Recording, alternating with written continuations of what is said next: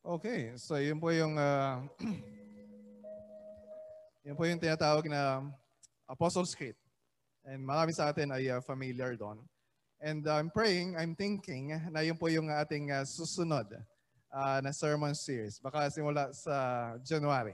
Pero hindi pa sure. Uh, maraming pwede pang uh, magbago. Uh, pero hindi pa tayo tapos sa uh, 1 Corinthians. So siguro tatlong uh, sermons na lang yung uh, natitira uh, sa First Corinthians. Uh, kahapon, na, nung shinare ko sa group uh, ng uh, online course namin sa Building Healthy Churches, uh, yung plan for our uh, worship service uh, ngayong umaga, kasi iba sa kanila naghahanap ng uh, sample ng uh, gospel-shaped uh, uh, na worship uh, uh, worship service. E nakita nila yung Apostles' Creed. Uh, tapos uh, merong, uh, merong nagtanong, uh, kasi nakasulat doon yung uh, Apostles' Creed. And siguro iba sa inyo nagtatanong, uh, bakit merong dyan na uh, Holy Catholic Church? Uh, nag-message sa akin at uh, nagtataka siguro kung uh, ala, ano na nangyari sa church uh, nila Pastor Derek. Bakit meron ng uh, uh, I believe in the Holy Catholic Church. And uh, pinaliwanag ko, at syempre gusto ko rin ipaliwanag sa inyo, na yung uh, word na Catholic ay uh, uh, letter C, uh, small letter C. Hindi po yan uh, tumutukoy sa Roman Catholic Church, capital uh, letter C. Ang ibig sabihin ng uh, Catholic ay uh, universal. So naniniwala tayo uh, sa isang uh, holy uh, Catholic uh, Universal Church na kalipunan ng lahat ng mga tunay na sumasampalataya kay Kristo. And uh, the, the reason uh, why uh, we are confessing uh, itong uh, Apostles' Creed ay dahil doon sa nakasulat, uh, doon sa, uh, I believe in uh, Jesus Christ, the Son of God. Uh, naniniwala tayo na he, he was uh, crucified, he suffered, was crucified, dead, buried, And then on the third day, he rose again. Kasi ito yung uh, pinag-aaralan din natin sa First Corinthians. Na kung maalala ninyo yung uh, sinabi uh, ni Apostol Pablo sa 1 Corinthians uh, 15 uh, verse uh, 3 hanggang uh, 5 na ito yung gospel of first importance na si Kristo ay namatay para sa ating mga kasalanan. Uh, si Kristo ay uh, inilibing. Uh, sa ikatlong araw siya ay uh, muling nabuhay. And uh, mahalaga na ipaalala sa atin na ba, yung bang, bakit mahalaga na pinag-uusapan natin itong mga pinaniniwalaan natin. Kasi we seldom uh, meditate o kaya reflect uh, doon sa mga consequences ng mga pinaniniwalaan natin. Hindi ko alam kung uh, familiar kayo doon sa phrase. Actually, mayroong isang book na sinulat dati about this. Yung ideas have consequences. Ideas have consequences. Eh mahalagang pa- paalala yun sa, lalo na sa, sa atin ng mga Pilipino. Uh, kasi uso ngayon sa mga tao yung bang uh, kanya-kanya ng uh, pinaniniwalaan. Yung bang, okay, uh, ito ang pinaniniwalaan ko, maaaring uh, iba yung pinaniniwalaan mo, pero igalang mo kung ano yung pinaniniwalaan ko at uh, igagalang ko kung ano yung uh, pinaniniwalaan mo. Na para bang uh, para bang it's just a matter of, uh, may mga, yes, may mga bagay na it's just a matter of opinion or uh, personal uh, preferences. Pero when we're talking about uh, yung message of the Word of God, uh, yung message of the gospel, uh, hindi ito pwede na kanya-kanyang uh, opinion lang. And so maraming mga tao ngayon na parang, uh, halimbawa, meron kang uh, narinig, uh, good news, di ba? meron ka natanggap na text uh, nag-text sa'yo ang copy ko 3-in-1 na ikaw ay nanalo ng 480,000 pesos. Diba? Kapag nag-text sa akin yun, yari siya sa akin kasi di ako umiinom ng uh, ah, 3-in-1. Pero kung maniniwala ka agad, uh, kung maniniwala ka agad, halimbawa sa nag-offer sa'yo ng uh, isang investment opportunity, uh, pero hindi naman pala totoo, edi madali tayo na mas scam. Okay? Speaking from uh, experience. O kaya meron kang uh, kachat sa messenger. Akala mo kamag-anak mo. Akala mo kamag-anak mo na uh, humingi talaga ng tulong. Yung pala ay nahack yung kanyang account at iba na pala yung kachat mo. So uh, kapag uh, basta maniniwala ka lang ay uh, ma- maloloko ka, mawawalan ka ng pera. Pero buti, buti kung ang mawawala lang sa atin ay uh, pera. Buti kung uh, uh, mag-share ka lang ng mga fake news sa Facebook tapos mapagtawanan ka ng mga kaibigan mo kasi uh, fake yung sinashare mo. Buti kung ganun lang uh, yung mangyayari sa atin. Pero paano kung napakalaki na nung nakasalalay? Di ba meron tayong kasabihan na uh, naniniwala Uh, teka, nakalimutan ko yung kasabihan. Marami ang namamatay sa maling akala. And so ideas have consequences. So what we believe about the gospel ay merong uh, hindi lang minor or trivial uh, na consequences.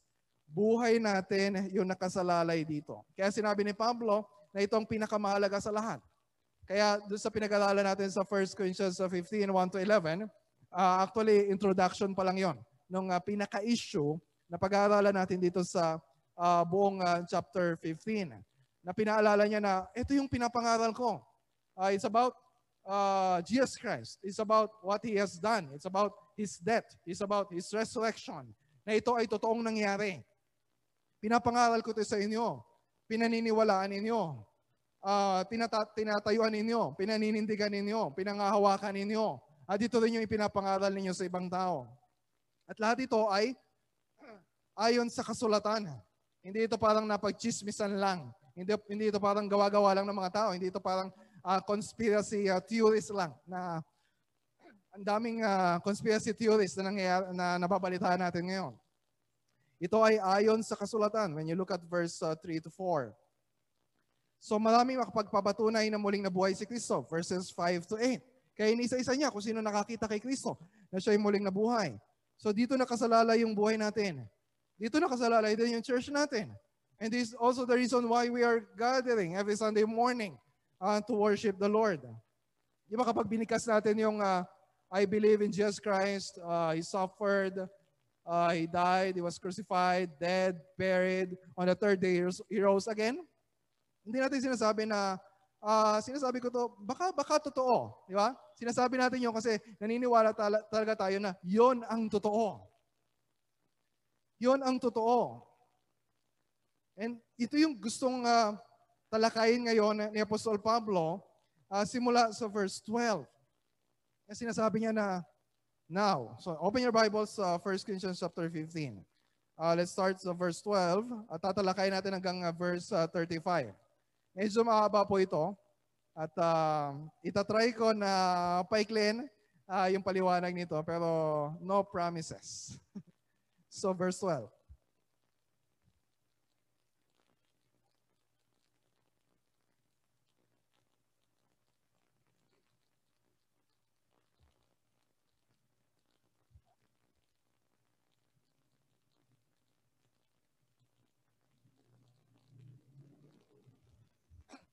Sabi ni Pablo dito, after yung uh, first 11 verses na introduction lang, uh, sa gusto niyang talakayin na issue, sabi niya, Now, if Christ is proclaimed as raised from the dead.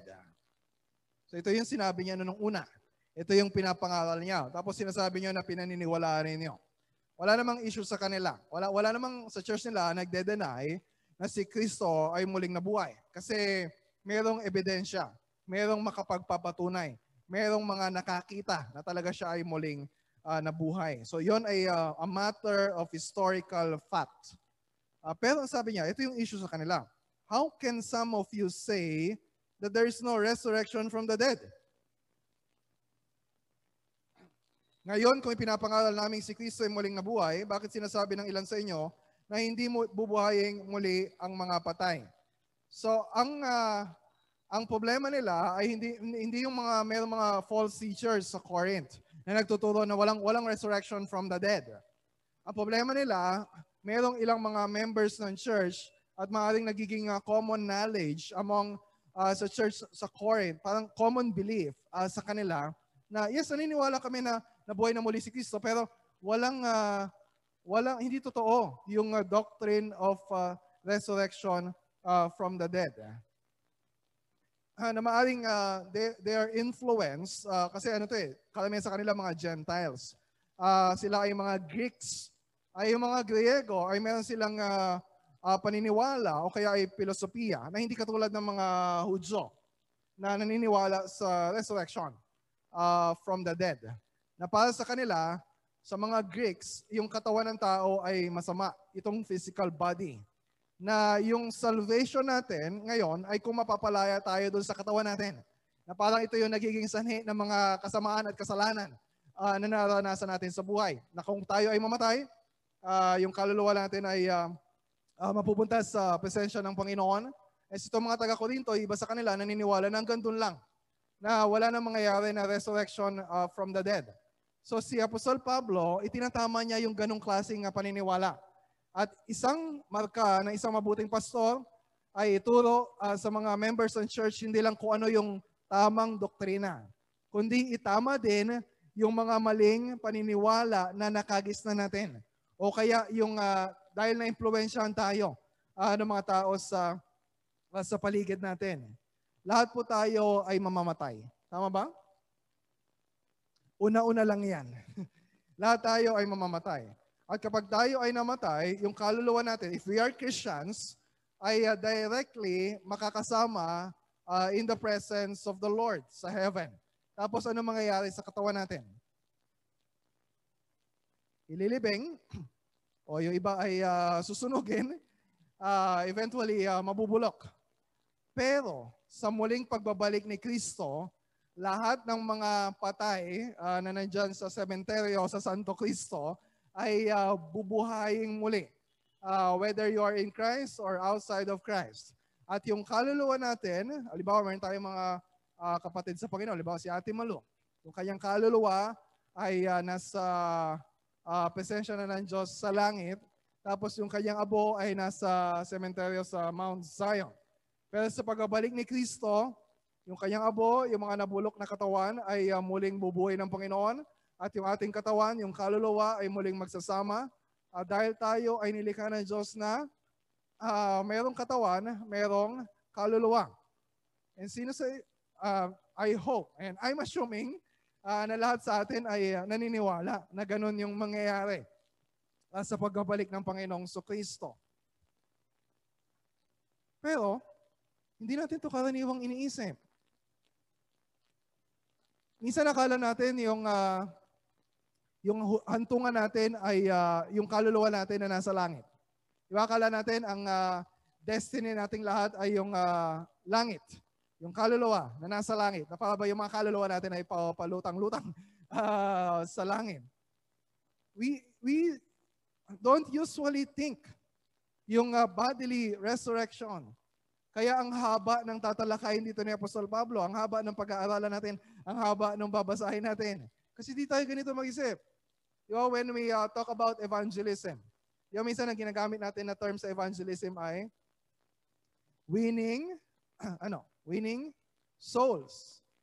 Di ba, ilang, ilang kaluluwa na ba ang uh, napatanggap mo sa Panginoon? Na para bang pag nagsishare ka ng gospel ay kaluluwa ang uh, kinakausap mo. May katawan ng tao. Mahalaga yung katawan ng tao. Eh, alam natin yon. Minsan akala natin yung halaga lang ng katawan ng tao ay para lang dito sa buhay sa mundo. Pero ang Diyos ang lumika sa katawan ng tao mula pa sa simulang bahagi ng 1 Corinthians, paulit-ulit na binabanggit na ni Pablo na mahalaga yung katawan natin. Not just for this life, but for all eternity. And wala naman siguro sa atin magde-deny ng ganitong doctrine ngayon kasi maliwan, maliwanag naman na ito ni tinuturo ng salita ng Panginoon. Pero what's our problem? Ano yung problema natin? Hindi natin ito karaniwang iniisip. Di ba? Kapag lalo na pagka, syempre, dumating yung bagyo. Ang daming mga nasalanta. May mga nasira sa bahay, nawala ng kuryente, nawala ng internet. Di ba? Nahirapan yung mga estudyante. Ang dami natin iniisip sa araw-araw. Hindi na sumasagi sa isip natin. Kung ano yung mangyayari in the future. Kung ano yung mangyayari sa pagbabalik ni Kristo. Kung ano na yung, ano yung buhay na nilaan sa atin ng Panginoon. We are so consumed by yung mga moment by moment na mga worries natin Nakakalimutan natin kung saan, kung ano yung patutunguhan ng pag-asa natin na kay Kristo. That's why we need to talk about this. So ngayon, pag-uusapan natin. And then next week, pag-uusapan din natin. So ngayon pag-usapan lang natin mula verse 13 o verse 12 hanggang verse 34. And then next week ay mula verse uh, 35. At meron tayong uh, tatlong bagay na gusto kong makita natin about dun sa consequences ng paniniwala natin sa doktrina ng muling pagkabuhay. So let's thank the Lord kasi meron tayong ganito pagkakataon na mag-spend ng time para pag-usapan ito. So ano yung mga consequences? Sa verse 13 hanggang 19, titingnan natin yung tragic consequences kung walang resurrection from the dead. Kung hanggang dito lang yung buhay natin. And then verse 20 hanggang verse 28, titingnan naman natin yung glorious consequences kung totoo at totoo yung resurrection from the dead. And then, mula verse 29 hanggang verse 34, ay pag-usapan natin yung practical consequences. Anong kinalaman nito sa buhay natin ngayon? Okay, so let's start. There's a tragic consequences.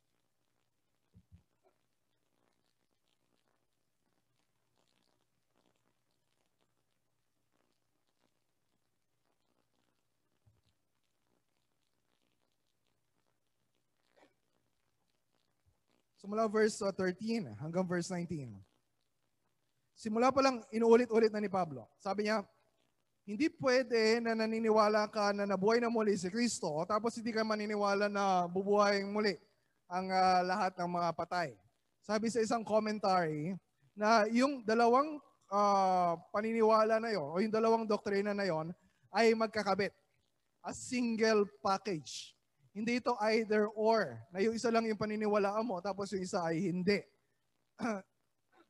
Magkakabit, hindi pwedeng pag-iwalayin. So dalawang beses ito binagit ni Paul uh, doon sa section na yan. Look at verse 13. Kung totoo yan, na hindi muling bubuhayin ng mga patay, lilitaw na hindi muling binuhay si Kristo. Na hindi naman ninyo ready na i-deny yung resurrection ni Christ. And then verse 16, kung hindi muling binubuhay ang mga patay, hindi rin muling binuhay si Kristo. So magkakabit. When we uh, believe yung resurrection of Jesus, na yon ay nasa sentro ng gospel message, we also believe yung resurrection from the dead. Kasi hindi mo pwedeng i-deny yung resurrection ni Christ. Hindi mo pwedeng sabihin na, Kristiyano ako pero hindi ako naniniwala na nabuhay na muli si Kristo. Pero for the sake of argument, sabihin dito ni Apostol Pablo, okay, let's say, hindi talaga nabuhay na muli si Kristo. Ano yung consequences? Ang sasabihin niya, tragic yung consequences. Kasi mayroon ako dati nakausap, matagal na matagal na panahon na, na parang, parang pag tinanong mo na, halimbawa, halimbawa lang, halimbawa yung message ng gospel ay hindi totoo. Na hindi na, halimbawa, hindi talaga totoong nabuhay na muli si Kristo. Halimbawa, yung pinaniniwala natin ng mga Christians ay fake news pala. Merong iba, merong nagsabi sa akin na kung hindi totoo, eh okay lang din. Kasi at least maganda yung uh, uh, buhay natin ngayon. At least yung pag-asa natin merong epekto sa buhay natin. At least yung buhay natin mga Kristiyano mas mabuti kaysa sa mga non-Christians. Pero kung uh, kung totoo, eh di mas uh, uh, mas maganda. Ano yung problem sa ganong klaseng mindset? Yung ba nagbabaka sakali? Yung parang, parang, parang tumataya ka or you're taking a risk na hindi mo na iisip na yung paniniwala mo ay may consequences. Ano sabihin ni Pablo, actually, tragic ang consequences nito. Mas malala pa sa epekto ng bagyong Ulysses ang uh, epekto kapag hindi talaga totoo na nabuhay na muli si Kristo. At meron siyang tatlong babanggitin. Yung isa may kinalaman sa preaching. Yung isa may kinalaman sa faith natin. Yung isa may kinalaman sa salvation natin. Isa-isayin natin. Una. So anong consequences sa preaching? Verse uh, 14. Verse 14. So, kung si Kristo ay hindi muling nabuhay, sabi niya, walang kabuluhan ang aming pangangaral Hindi ko alam kung ilang sermons na yun na i-preach ko sa church. Maybe 400? I don't know. Hindi ko naman binibilang. Pero simula nung bago pa ako magpasto, ay sinasabi ni Pablo, lahat yon ay walang kabuluhan. Yo, bakit pa ako mag, uh, uh, kahit malatin ako dito, bakit pa ako magtsatsaga uh, na mag-aaral ng salita ng Panginoon? Yo, why, why preach uh, Sunday, e, every Sunday? Sabi ni Paul, kung wala naman palang resurrection, useless, in vain, o literally empty. Hindi parang parang meron ka lang pinunit na isang page uh, sa uh, sa Bible, yung page ng resurrection, tapos okay pa rin. At least uh, marami pa rin matututunan. O kaya parang nanood ka ng uh, 20 episodes ng uh, Korean novela, na mismo lang yung uh, isang episode, okay pa rin. Uh, maintindihan mo pa rin. O kaya kung uh, binagyo yung bahay mo na sira yung bubong, eh okay pa rin. At least may bahay ka pa rin. Pero sinasabi ni Pablo dito, tanggalin mo yung resurrection uh, ni Christ uh, sa message ng Bible, baliwala yung Genesis to Revelation. Baliwala yung every page. Baliwala yung preaching natin. Para kang, parang, parang tinanggal mo yung pundasyon ng bahay, at pag tinanggal mo yung pundasyon ng bahay, buong bahay ay guguho. Every, everything sa pinapangaral natin sa gospel ay baliwala. So yung consequences nito, ibig sabihin, yung gospel, hindi talaga good news. So may consequences hindi lang sa uh, sa content ng gospel, pati rin sa messenger. Sabi niya sa verse 16 o verse 15, Kung ganoon, lilitaw na kami mga sinungaling na saksi ng Diyos dahil pinatotohanan namin na, wala, na muling nabuhay, na muling binuhay ng Diyos si Kristo, ngunit hindi naman pala kung talagang walang muling pagkabuhay ng mga patay. Sa English, misrepresenting God. O kaya literally, false witnesses. Di ba? Kasi sinasabi ko na lahat ng pinapangaral natin ito ay totoo kasi ito ay galing sa salita ng Diyos. Eh kung hindi pala siya muling nabuhay, edi lumalabas na tayo ay mga bulaang saksi. False witnesses. Ay hindi lang yon. Kasi sinasabi natin, ito sabi ng Diyos, ito sabi ng Diyos. Eh paano kung hindi pala totoo na nabuhay na muli si Kristo? Yung sinasabi natin, hindi lang yung pastor, hindi lang yung mga ngaral, yung uh, sinungaling. Sinasabi din natin na ang Diyos ay sinungaling. And God cannot lie. His word is truth. So dito pa lang nakikita ninyo na ang laki ng consequences kapag hindi talaga muling nabuhay si Kristo. Uh, about our preaching. Pangalawa, about our faith. Merong consequences sa pananampalataya natin. Kasi yung faith natin, in response dun sa preaching of the word. Naniniwala ba kayo sa sinasabi ko? Naniniwala ba kayo sa mga itinuturo ko?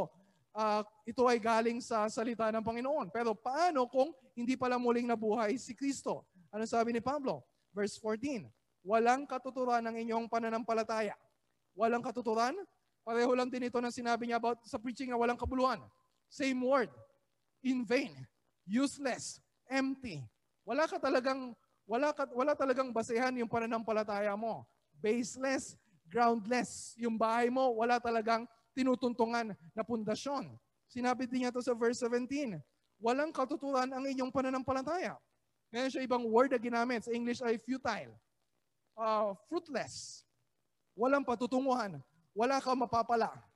Ibang parang namamalimos ka, tapos umaasa ka na meron kang malilimos, pero wala kang uh, nahita. Uh, kahit na singko. Pag we, we put our faith in Christ kasi umaasa tayo na ang resulta noon ay ano? May babalik tayo sa relasyon sa Panginoon. Ang resulta noon ay magkakaroon tayo ng kaligtasan ng buhay na walang hanggan. Pero kung hindi totoo yung nabuhay na muli si Kristo, wala. Wala tayong mapapala. So may kinalaman ito uh, may consequences sa preaching. May consequences sa faith natin. May consequences sa salvation natin.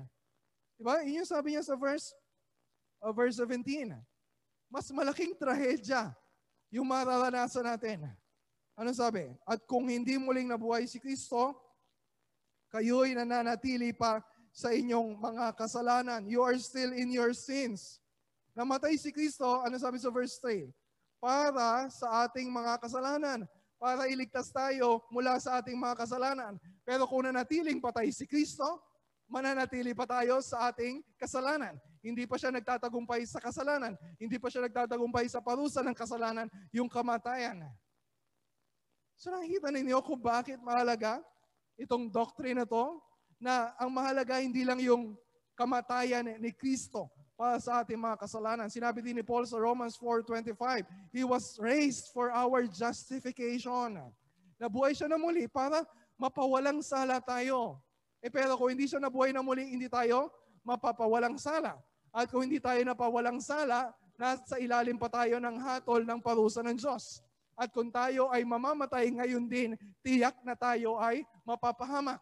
At yung mga yung mga mga kapatid natin sa Panginoon na nauna na, na, sa atin, sila ay mapapahamak din. Yun yung sinabi sa verse 18. Lilitaw pa na ang lahat ng mga namatay na sumampalataya kay Kristo ay napahamak. Hindi pala totoo yung John 3.16. Hindi pala totoo na tayo ay magkakaroon ng buhay na walang hanggan kung tayo ay sasampalataya kay Kristo. At kung walang buhay na walang hanggan, anong inaasahan natin? Wala. Ano mapapala natin? Bakit, pa, bakit tayo nagtitiis ng hirap ngayon? Di ba? Bakit, bakit tayo naglilingkod sa Panginoon? Wala tayong mapapala. Yun yung sabi niya sa uh, verse 19. Kung tutusin, maganda ba yung buhay natin mga Christians ngayon? Yes or no? Yes. Mahirap pa rin. Siyempre, marami pa rin sufferings. Pero kung ikukumpara natin yung, yung joy, yung mga blessings ng Panginoon na na-enjoy natin sa church family, yung mga spiritual blessings na na-enjoy natin ngayon, alam natin na talagang di hamak na mabuti yung kalagayan natin ngayon ng mga Kristiyano. Pero paano kung walang resurrection from the dead? Di ba nagtitis tayo ng hirap ngayon? Kasi umaasa tayo na the best is yet to come. Pero paano kung wala palang the best is yet to come? Paano kung uh, yung buhay pala natin ay hanggang dito lang? Ano sabi ni Paul? Verse 19. Kung ang pag-asa natin kay Kristo ay para lamang sa buhay na ito, tayo na ang pinakakawawa sa lahat ng tao. Kahit anong blessing pa yun na-enjoy mo sa buhay ngayon. Bakit? Sabi sa isang commentary, kasi yung buhay natin ay nakabatay sa isang napakalaking kasinungalingan. Yung pinaniniwalaan natin ay hindi naman pala totoo. Yung mga hopes natin ay false hopes pala. Wala pala talaga tayong kinakapitan. Tapos yung buong buhay natin, ilalaan natin para doon. Yung resources natin, ilalaan natin para doon. Yung lakas natin sa paglilingkod, ilalaan natin para sa pag-asa na yon that will indeed be very sad. Napakasaklap na mabuhay na isang Kristiyano kung hindi talaga muling nabuhay si Kristo. Nakita ninyo? May consequences, tragic consequences sa preaching, sa faith natin, at sa salvation natin. Bali, wala ang lahat. Pero buti na lang kasi yung uh, verse uh, 13 hanggang 19, nagbibigay lang si Paul ng hypothetical scenario. Ibig sabihin, kung sakali na ito ay totoo. Kung sakali lang. Pero, hindi, hindi ito yung totoo. Hindi totoo na walang resurrection from the dead. Hindi totoo na hindi muling nabuhay si Kristo. Ano yung totoo? Sabi niya sa verse 20, But in fact, ito yung totoo. Ito yung tunay. Ito yung good news. Ngunit sa katunayan, si Kristo ay muling nabuhay. Yo, buti na lang. Buti na lang totoo yung pinaniniwalaan natin. At merong glorious consequences. Ito yung pangalawa na tatalakayin natin. Mula verse 20 hanggang verse uh, 28. Ibig sabihin, baliktarin natin yung mga naunang sinabi. Kung sinabi ni Paul, bali wala, walang kabuluhan yung preaching, pero dahil nabuhay na muli si Kristo, merong kabuluhan, merong katuturan, yung pangangaral natin ng mabuting balita. Dahil nabuhay na muli si Kristo, merong basihan yung, pina, yung pananampalataya natin. Hindi ito blind faith. Hindi ito groundless faith. Kung totoo, dahil totoo na buhay na muli si Kristo, totoo na meron tayong kaligtasan. Totoo na meron tayong maasahan na buhay na walang hanggan. At ito, sabi niya sa verse 20, ito'y katibayan na muling ang bubuhayin ang mga patay. Yung word na katibayan, uh, sa literal ay first fruits. Uh, hindi lang translate sa translation sa Tagalog, paunang ani. Uh, ito ay galing sa uh, Leviticus 13, uh, 15 to 21, an Old Testament practice na kapag naghahandog sila sa Panginoon ng first fruits, pauna lang o pagkilala na lahat ng aanihin ay para din sa Panginoon. So, ginamit ni Paul yung image na to para sabihin na yung resurrection ni Kristo ay pauna lang. First fruits lang.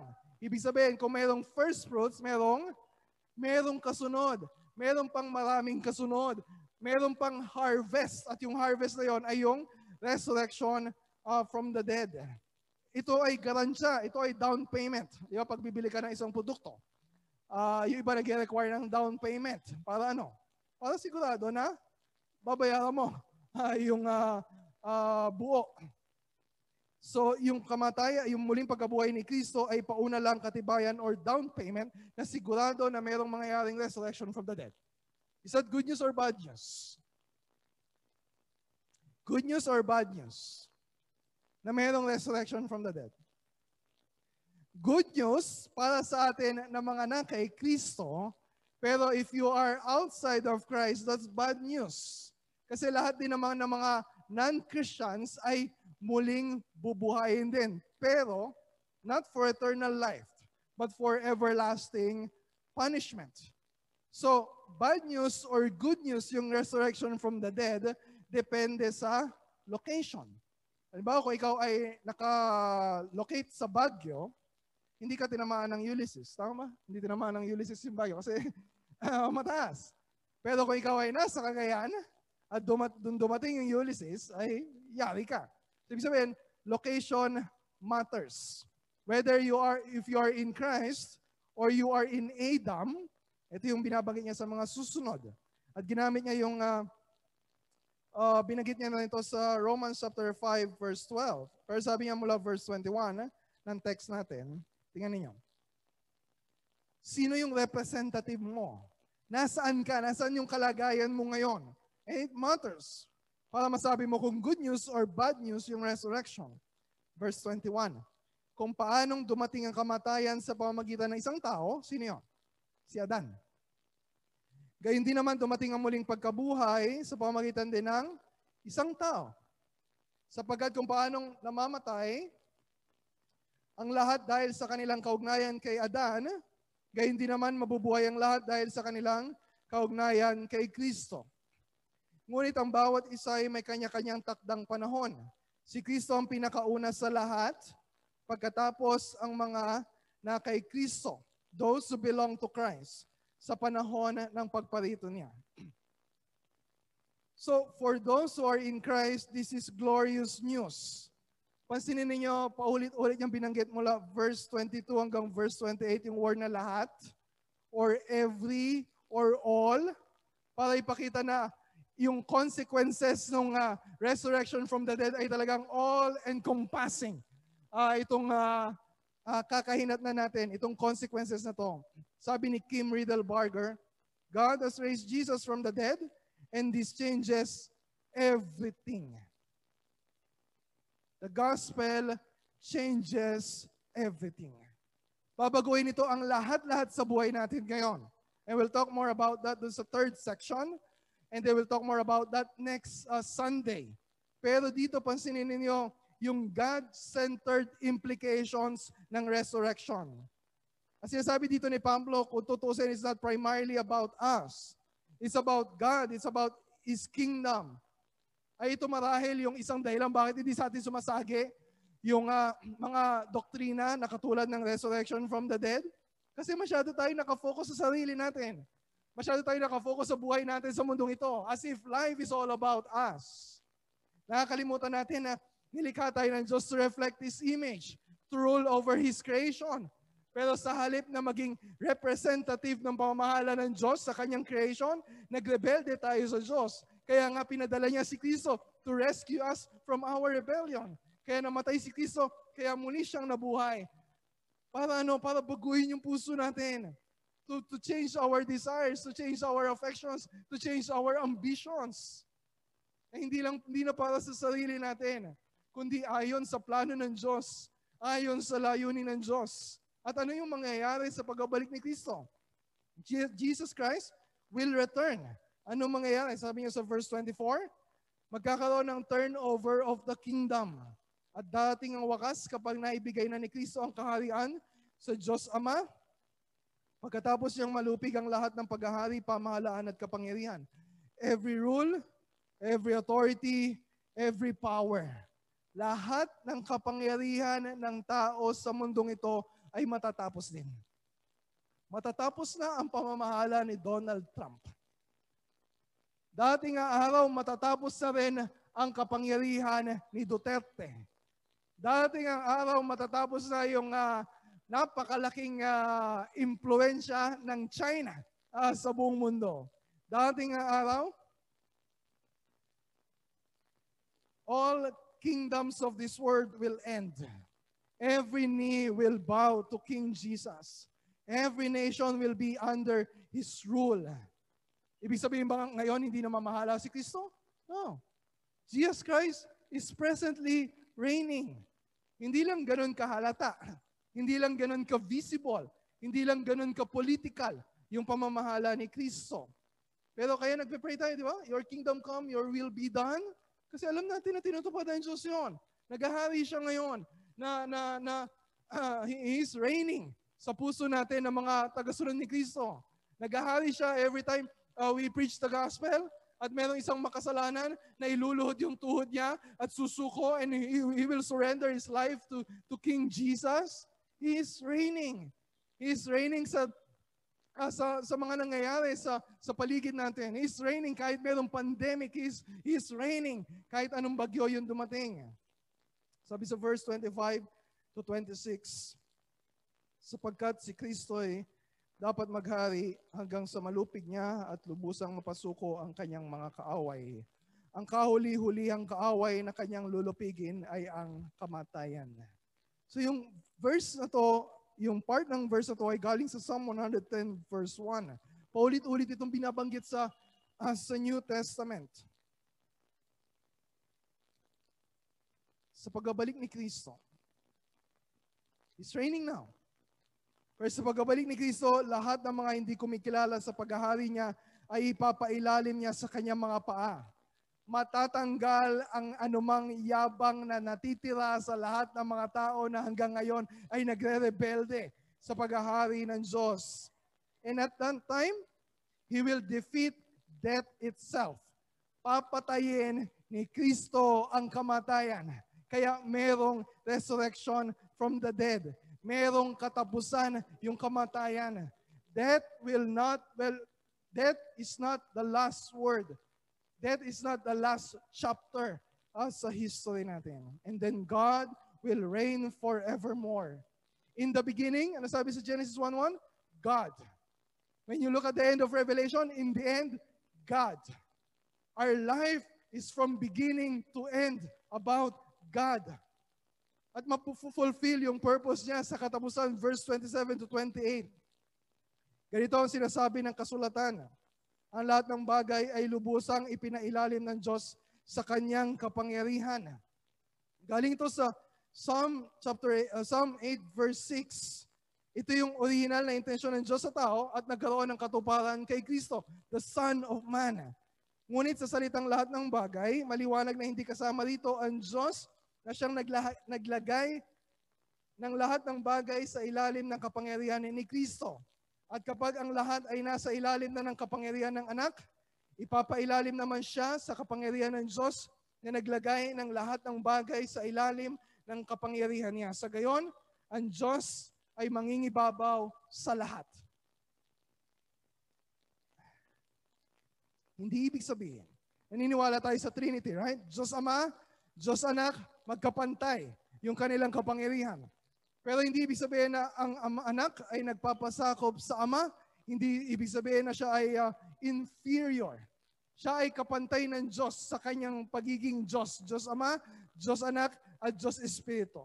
Pero in terms of relationship, in terms of roles dun sa Trinity, God the Son is in submission and will be in submission to God the Father.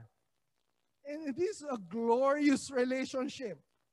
Hindi natin masyado nakikita yon, lalo na sa marriage. Uh, kapag yung husband, yung head, yung uh, wife ay nagsasubmit. Pero uh, let's pray na itong eternal perspective about what will happen sa katapusan na hindi natin masyadong naiisip, hindi natin masyadong pinag-iisipan, hindi nagiging uh, laman ng meditation natin. Let's pray that, God will open our eyes para makita natin yung glorious consequences uh, nitong uh, resurrection uh, ng ating Panginoong Yeso Kristo. And we are part of that. Bahagi tayo noon if we are in Christ. Pero if we are not in Christ, nananatili na tragic yung consequences para sa iyo dahil totoo na muling nabuhay si Kristo.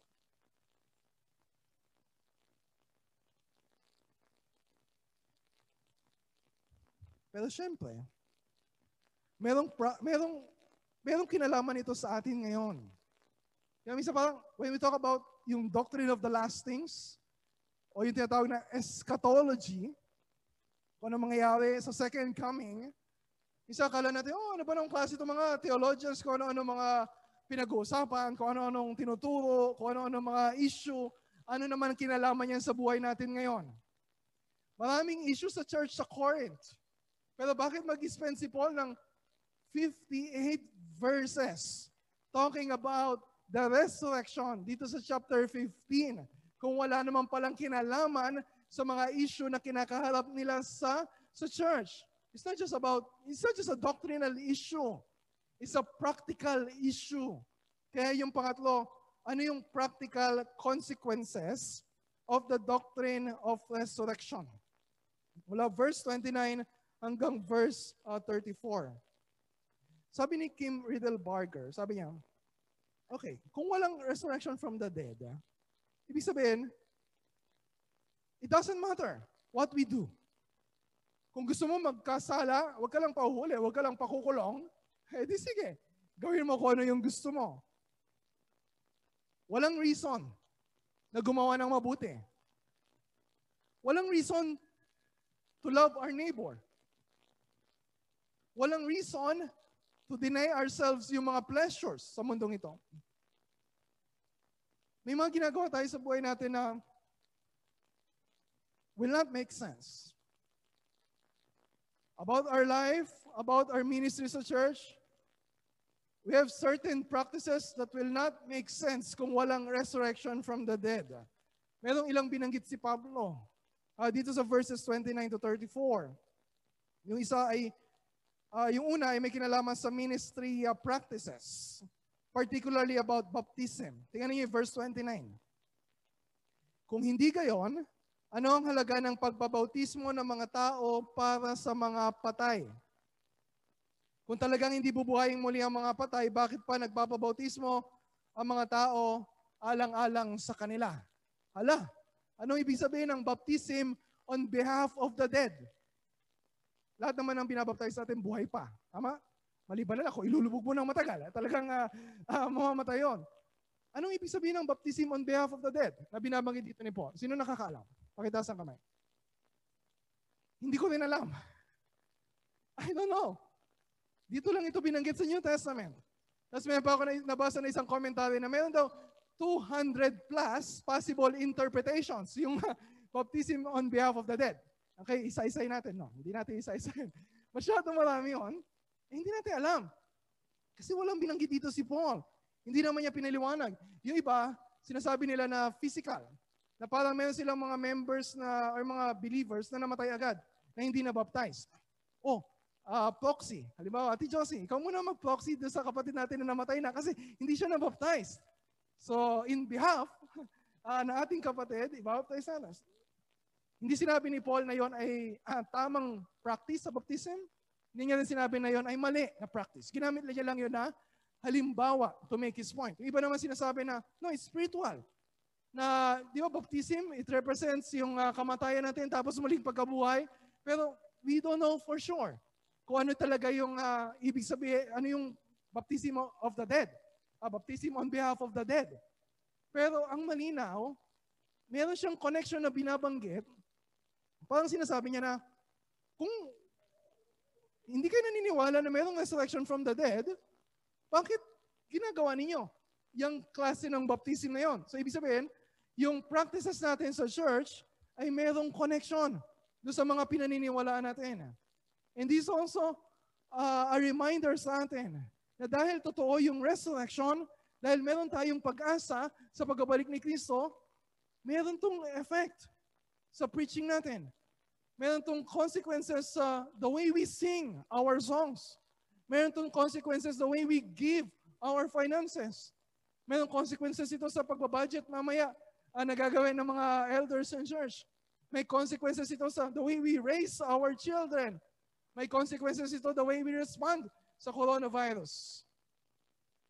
Hindi pwedeng wala. May consequences ito in our giving everything for ministry. Katulad ni Paul. Sabi niya sa verse 30 to 32. At bakit pa nga naman siya magpapakahirap sa missions kung wala namang resurrection? Sabi niya, bakit kami malalagay, nalalagay sa panganib sa lahat ng oras? Walang araw na hindi ako nabibingit sa kamatayan, mga kapatid. Sinasabi ko ito sapagkat ikinararangal ko kayo alang-alang kay Kristo Jesus na ating Panginoon. Kung ang pangipaglaban ko sa mababangis na kaaway, o literally mababangis na hayop sa Efeso, ay para sa tao lang, ano mapapala ko? Kung hindi na lamang muling bubuhayin ang mga, muli ang mga patay, Mabuti pa isundin na, na, na lang natin yung kasabihan, kumain tayo, uminom, sapagkat bukas tayo ay mamamatay. Di ba?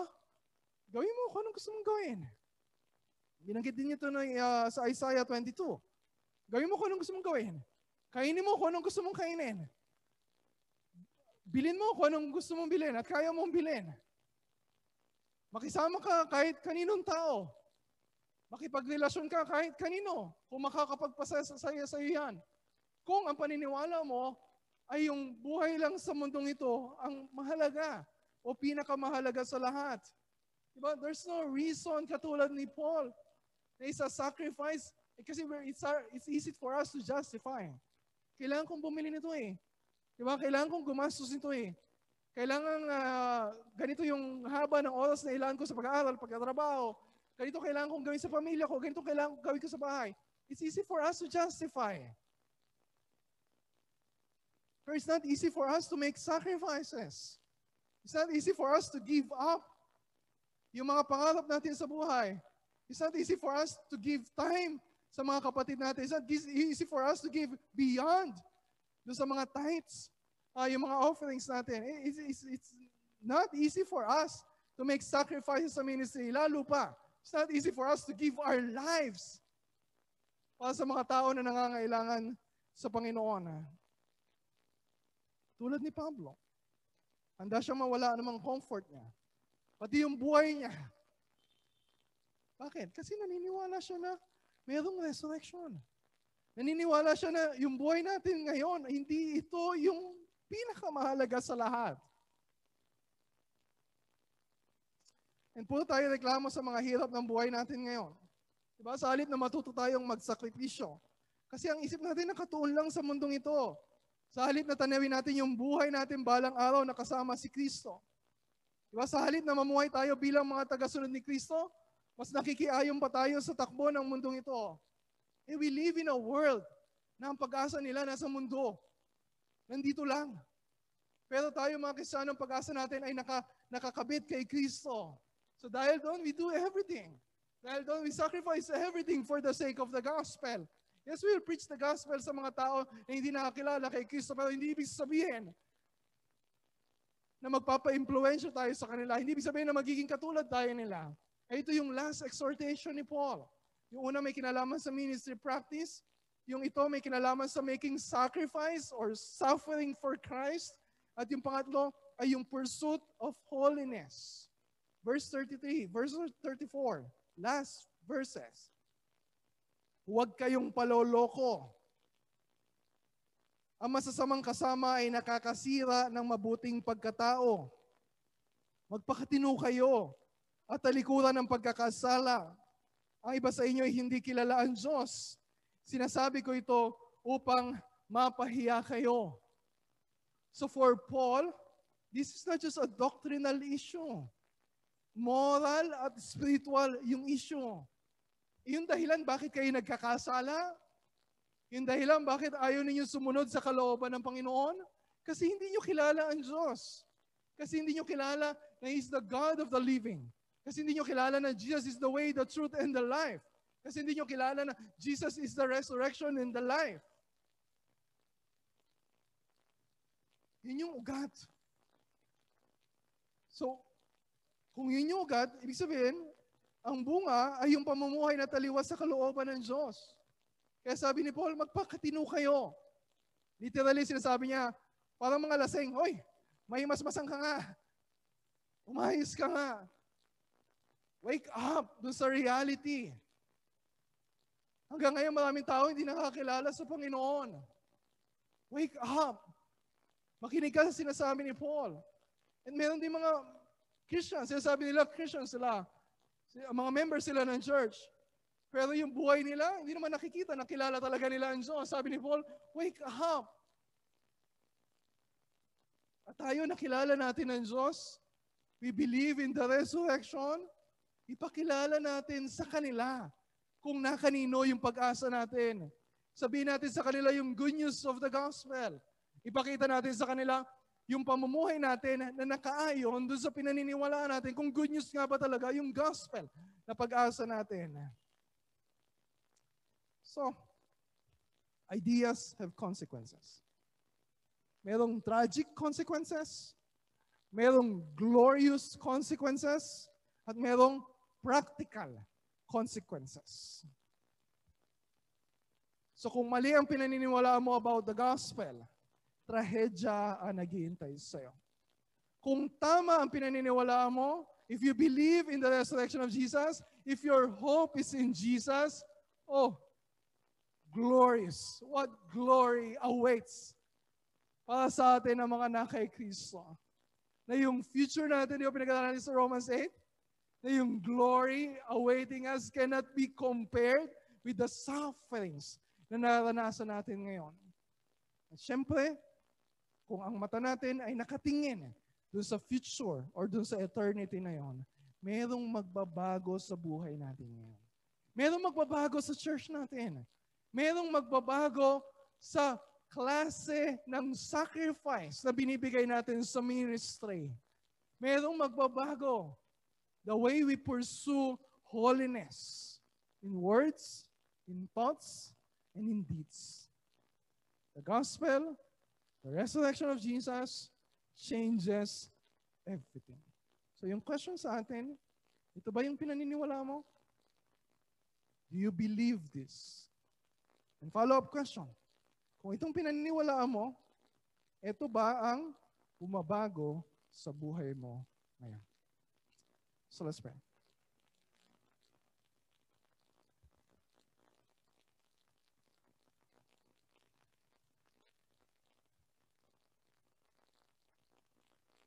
Our Father in heaven,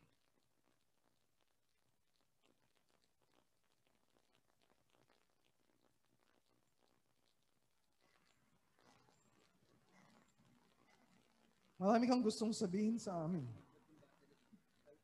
Marami kang gustong ituro sa amin. Marami kang gustong sawayin sa amin. Marami kang gustong ituwid sa maling paniniwala namin at maling pamumuhay namin. That's why, Father, we thank you. Thank you for your word.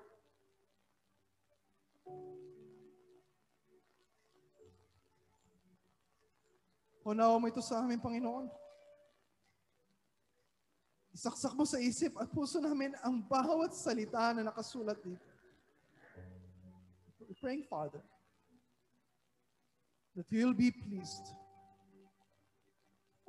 to send your Holy Spirit to work powerfully sa puso po namin. Baguhin yung isip namin, baguhin yung damdamin namin, baguhin yung bawat aspeto ng pamumuhay namin ngayon. Again, Father, we thank you for your word. May you be glorified in the way we respond to your word every single day. This is our prayer in Jesus' name.